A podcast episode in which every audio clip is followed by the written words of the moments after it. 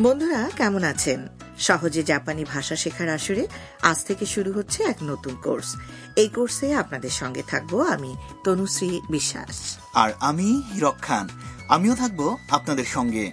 জাপানি ভাষার দরকারি সব বাক্যরীতি আমরা একসঙ্গে আনন্দের মধ্য দিয়ে শিখব এই আসরে।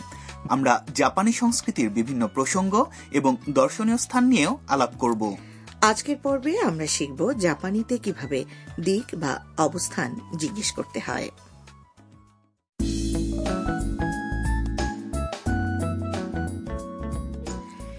এই আসরে যেসব স্কিট বা নাট্যাংশের মাধ্যমে জাপানি কথাবার্তা উপস্থাপন করা হবে, সেখানে প্রধান চরিত্র হল তাম।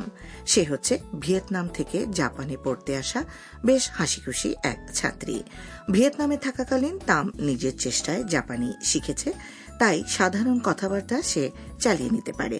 কিন্তু তার ইচ্ছে এই ভাষা ও সংস্কৃতি সম্পর্কে এবং জাপানের দারুণ সব দর্শনীয় স্থান সম্পর্কে আরও বেশি করে জানার। আজ এক নম্বর পাঠে আমরা দেখব, তাম সবেমাত্র প্রথমবারের মতো জাপানে এসেছে এবং হারুসান হাউস কোথায় তা খোঁজার চেষ্টা করছে। এটি হচ্ছে শেয়ার করে থাকার মতো একটি বাড়ি, যেখানে তাম জাপানে অবস্থানকালে বসবাস করবে। ঘটনাক্রমে একজন ফ্যাশন প্রিয় নারী এবং একজন পুরুষ শিক্ষার্থী পাশ দিয়ে যাচ্ছিলেন। তাই কাঙ্ক্ষিত স্থানটির অবস্থান জেনে নিতে তাদের জিজ্ঞেস করার সিদ্ধান্ত নেয় তাম। বন্ধুরা এবারে চলুন এক নম্বর পাঠের নাট্যাংশ শুনে জেনে নেওয়া যাক সেখানে কি কি ঘটল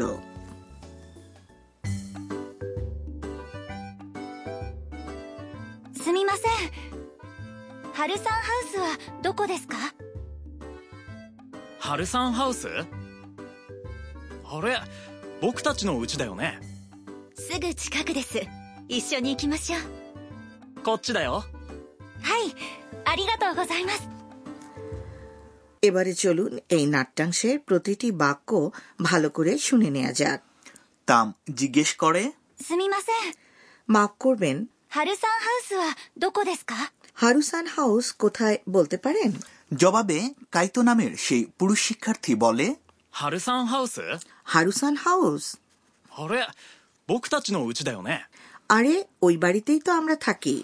এরপর কথা বলল মেয়েটি যার নাম মিয়া। すぐ近くです এটা খুব কাছেই 一緒に行きましょう চলো একসঙ্গে যাওয়া যাক এর সঙ্গে কাইতো জুড়ে দিল こっちだよ এই দিকে তাম জবাব দেয় はいありがとうございます ঠিক আছে আপনাকে ধন্যবাদ তার মানে যে দুজনের সঙ্গে তামের দেখা হলো তারাও হারুসান হাউসে বাস করে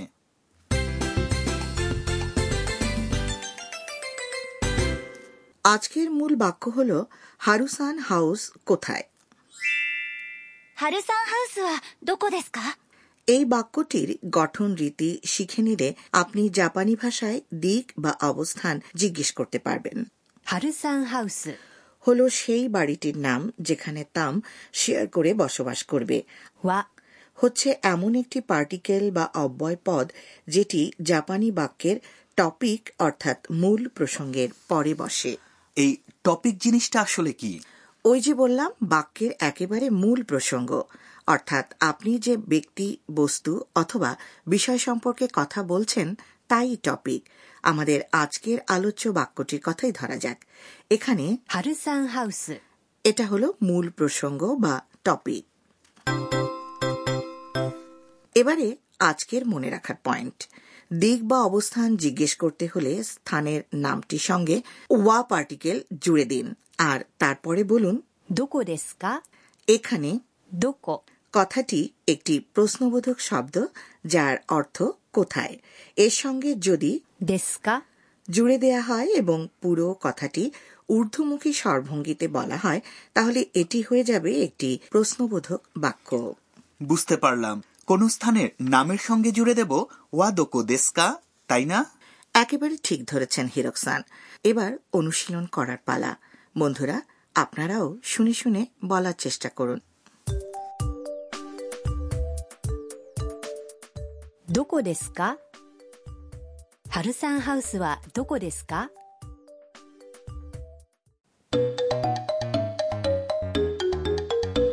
এরপর চলুন জাপানি ভাষায় দিক বা অবস্থান জানতে চাওয়ার আরেকটি কথোপকথন শুনি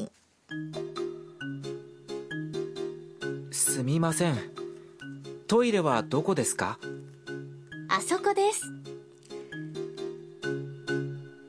すみませんトイレはどこですか মাফ করবেন টয়লেট কোথায় আছে বলতে পারেন জাপানি ভাষায় কাউকে কোনো কিছু জিজ্ঞেস করার সময় প্রথমেই বলতে হয় মাপ করবেন বা ক্ষমা করবেন।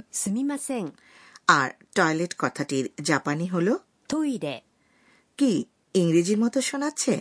আসলে এই শব্দটি ইংরেজি থেকে জাপানিতে এসেছে। ওই যে ওখানে। কথাটির অর্থ ওই যে ওখানে। বন্ধুরা এবার শুনে শুনে শব্দ করে বলুন।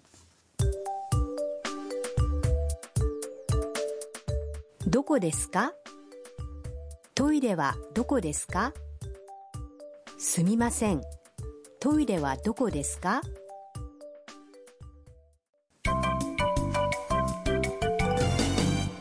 এবারে আজকের বোনাস বাক্য আসরের এই অংশে আমরা কথোপকথনের মধ্য থেকে এমন একটি বাক্যের সঙ্গে আপনাদের পরিচয় ঘটাবো যেটি হুবহু মুখস্থ রাখলে আপনাদের খুব কাজে আসবে আজকের বোনাস বাক্যটি আমরা নিয়েছি তামের কথা থেকে। কথাটি কৃতজ্ঞতা প্রকাশের জন্য ব্যবহার করা হয়। এর অর্থ আপনাকে অনেক ধন্যবাদ। শ্রোতা বন্ধু এবারে আপনার পালা। শুনে শুনে বলুন তো দেখি।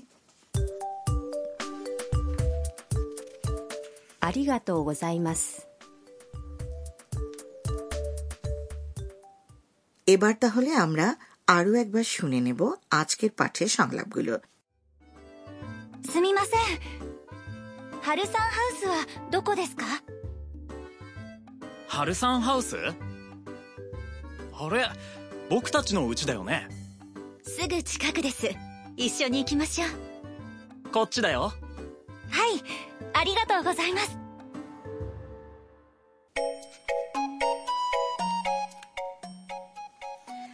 আচ্ছা হিরকসান জাপানি ভাষার ধ্বনি বা উচ্চারণ সম্পর্কে আপনার ধারণা বলুন তো।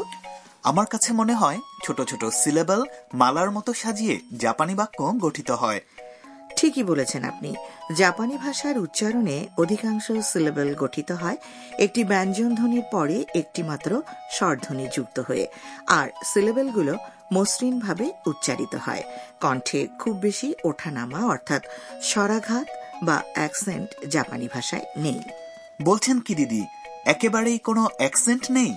আসলে জাপানি অ্যাকসেন্ট পদ্ধতি একটু আলাদা। তাহলে ব্যাপারটা বুঝিয়ে বলি। ইংরেজিতে প্রত্যেক শব্দের কোনো একটি বা দুটি সিলেবল জোরে উচ্চারিত হয় আর বাকিগুলো তুলনামূলক আস্তে উচ্চারিত হয়।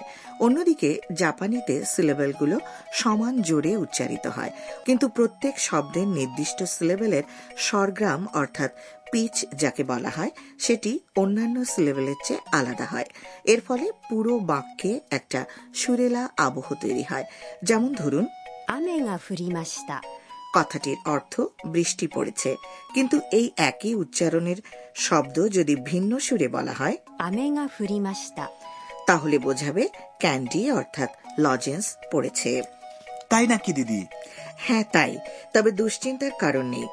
আসলে জাপানি ভাষায় সিলেবল খুব বেশি নেই, তাই এর উচ্চারণ তেমন কঠিন নয়। কাজেই অল্প কয়েকদিনের মধ্যেই দেখা যাবে আপনি জাপানি ভাষার পিচ বা স্বরগ্রামও রপ্ত করে ফেলেছেন। শর্ত শুধু মনোযোগ দিয়ে শুনতে হবে। ঠিক আছে, দিদি, আমি সেভাবেই শিখব।